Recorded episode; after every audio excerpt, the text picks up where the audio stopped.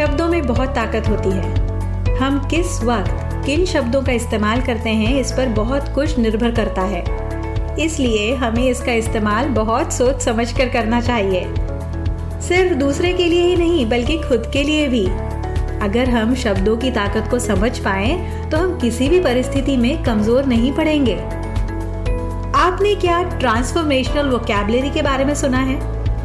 जिन लोगों ने इसके बारे में सुना है और वो इसका उपयोग भी करते हैं तो उन्होंने इसके प्रभाव को महसूस भी किया होगा।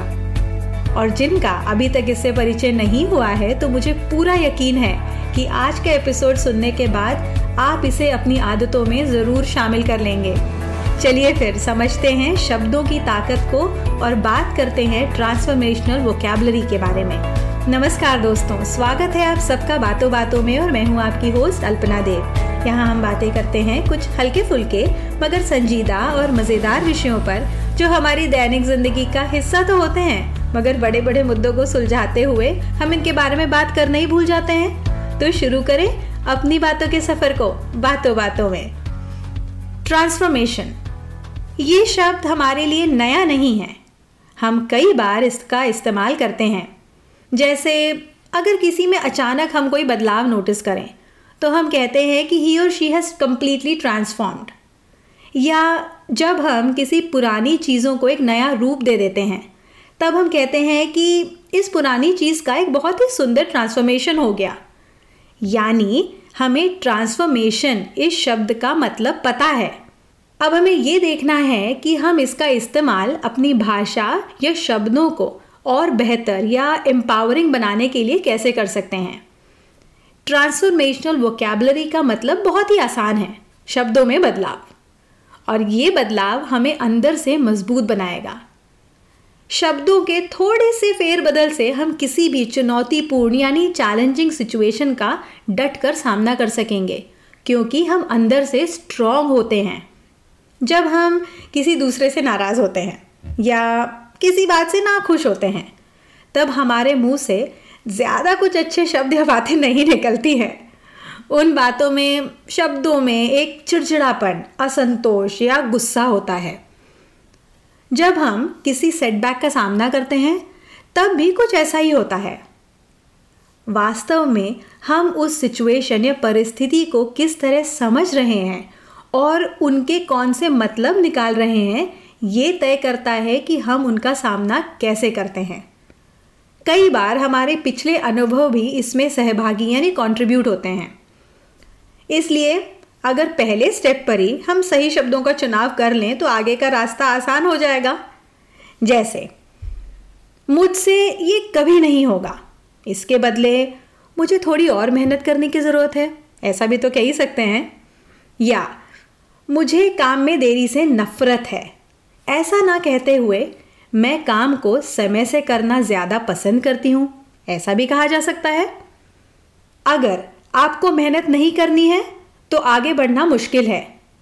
इससे बेहतर है, अगर आगे बढ़ना है तो मेहनत तो करनी पड़ेगी। ये कहें, अगर हम ध्यान दें तो इसमें बहुत ही माइन्यूट और माइनर डिफरेंसेस हैं। लेकिन यही अंतर किसी भी डिसम्पावरिंग एक्सपीरियंस को एम्पावरिंग एक्सपीरियंस में बदल देते हैं। हाल ही में मैंने दो बहुत ही प्रेरणादायी किताबें पढ़ी। एक थी रोंडा बर्न की द सीक्रेट और दूसरी थी टोनी रॉबिन्स की awaken the giant within और आई एम ब्लेस्ड कि मैंने इन दोनों ही किताबों की ऑडियो बुक समरी भी रिकॉर्ड की।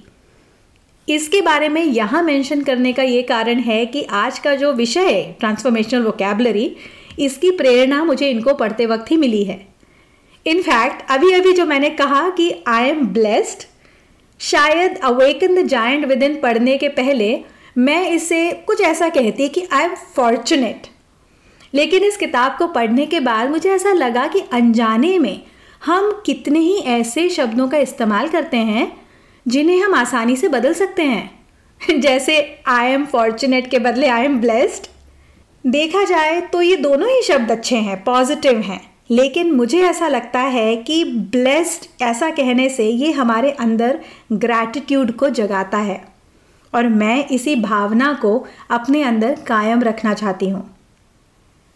मैं जानना चाहूँगी कि आप अगर मेरी जगह होते तो आप क्या कहते? आई एम फॉर्चुनेट या I am blessed transformational vocabulary को अपनी आदतों में शामिल करने के लिए शायद शुरू में हमें खुद को बार बार याद दिलाना पड़े। क्योंकि अभी तक हमारे दिमाग की जो वायरिंग थी, वो थोड़ी अलग तरीके से हो रही थी। हम जब लगातार इंस्पायरिंग टॉक्स को सुनते हैं या हमेशा पॉजिटिव रहने वाले लोगों से मिलते हैं, तब आपने कभी गौर किया है कि हम ऑटोमेटिकली उन्हीं की तरह बोलने लगते हैं या हमारे बोलने में उसका प्रभाव झलकने लगता है? वह इसलिए होता है कि उनकी भाषा में ट्रांसफॉर्मेशनल वोकेबलरी शामिल होती है, जो हमें शायद समझ में नहीं आती है, लेकिन उनका साथ हमें हमेशा पॉजिटिविटी देता है। अगर आप भी इसे अपनी आदतों में शामिल करना चाहते हैं तो चलिए एक आसान सी एक्सरसाइज करते हैं। अगर मैं आपसे पूछूँ कि आप अभी इस वक्त कैसा महसूस कर रहे हैं, या आप अपने ओवरऑल पूरे दिन में कैसा महसूस करते हैं? उसे डिस्क्राइब करने के लिए तीन शब्द लिखिए। अब इन तीन शब्दों को और ज़्यादा पॉजिटिव शब्दों से रिप्लेस करिए। ऐसा आप तब तक करते रहिए जब तक आप अपने आंसर से संतुष्ट ना हो जाएँ। एक बार आपको ये नए तीन शब्द मिल गए, फिर खुद से वादा कीजिए कि अब आप इन्हीं का इस्तेमाल करेंगे। बस आप ऐसे कई और शब्दों को रिप्लेस कर सकते हैं और अपनी खुद की ट्रांसफॉर्मेशनल वोकेबलरी तैयार कर सकते हैं। देखा था ना कितना आसान? एक बार ट्राई करके ज़रूर देखिए। You will be amaze to see it's result मैं आशा करती हूँ कि आपको आज का ये एपिसोड ये टॉपिक ट्रांसफॉर्मेशनल वोकेबलरी के बारे में मैंने आपसे जो कुछ भी शेयर किया, इसमें बहुत कुछ शेयर करने जैसा है। मैं भी सीख रही हूँ, मैं भी कोशिश कर रही हूँ कि इन सारे पॉजिटिव एम्पावरिंग वर्ड्स को अपनी वोकेबलरी में शामिल करूँ। और जैसे जैसे मैं आगे सीखती जाऊँगी, हो सकता है मेरे आगे के एपिसोड्स में आपको उसकी झलक दिखे। तो मैं आशा करती हूँ कि आप लोग भी ट्रांसफॉर्मेशन वोकेबलरी को अपनी आदतों में, अपनी भाषा में, अपनी बोलचाल में ज़रूर शामिल करेंगे।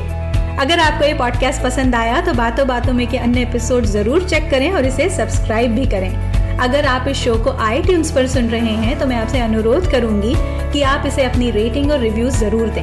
अगर आप मुझसे जुड़ना चाहते हैं तो ट्विटर पर अल्पना अंडरस्कोर देव इंस्टाग्राम पर अल्पना बापट, और फेसबुक पर मदर्स गुरुकुल के नाम से सर्च कर सकते हैं। आप मुझे अपने फीडबैक सजेशंस या अगर आपके पास कोई आइडियाज़ हैं जो आप चाहते हैं कि मैं इस शो पर डिस्कस करूँ, तो आप मुझे बातों बातों में podcast at gmail dot com पर भी संपर्क कर सकते हैं। तो फिर मिलते हैं जल्दी ही।